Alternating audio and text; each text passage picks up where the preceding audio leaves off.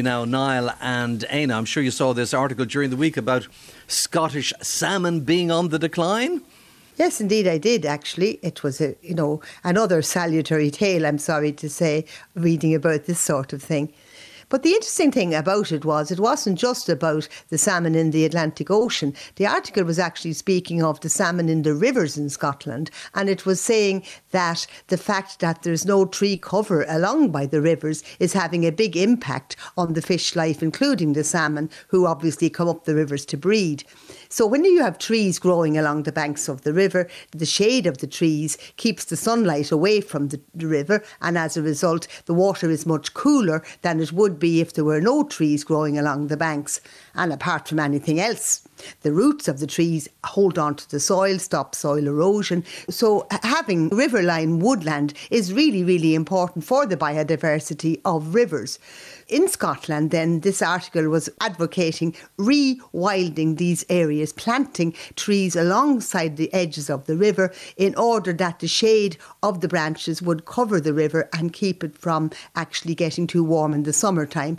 Now, this, this is actually quite an interesting thing because one of the one of the things they give out about in Ireland when they plant Sitka spruce is the fact that the leaves acidify the river and they fall in and make the river more acidic. So obviously what they must plant in Scotland are not trees that are going to acidify the river and make a bad situation worse, but but trees that are not like that. So trees that were native to there originally that had been removed over the centuries and put back along. So there are various species of trees that grow very well along riverbanks, and I'm thinking particularly of the alder tree, which is really a tree that grows very well.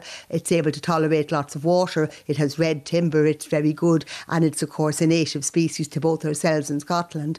Other things like willow, hazel, these are trees that will grow very well along riverbanks and river edges, and by shading it then from the warmth and the sunshine, it keeps the water cool cool. And why is it important to have the water cool? Well, there's more oxygen dissolved in co- cooler water than there is in warmer water. Warmer water releases oxygen much more quickly and there's less oxygen available to the fish. So by having the, the banks of the river shaded by trees that are there naturally occurring or planted and put back as native species, it's definitely going to make the oxygen levels more suitable for the salmon. The salmon come in towards the end of the year swim all the way up the mm-hmm. rivers to the headwaters, and that's where they spawn. And obviously, the fresher and the more oxygen there is in the water, the better and the more successful this is. So it's, it's a good project, and I look forward to see how it works. Mm.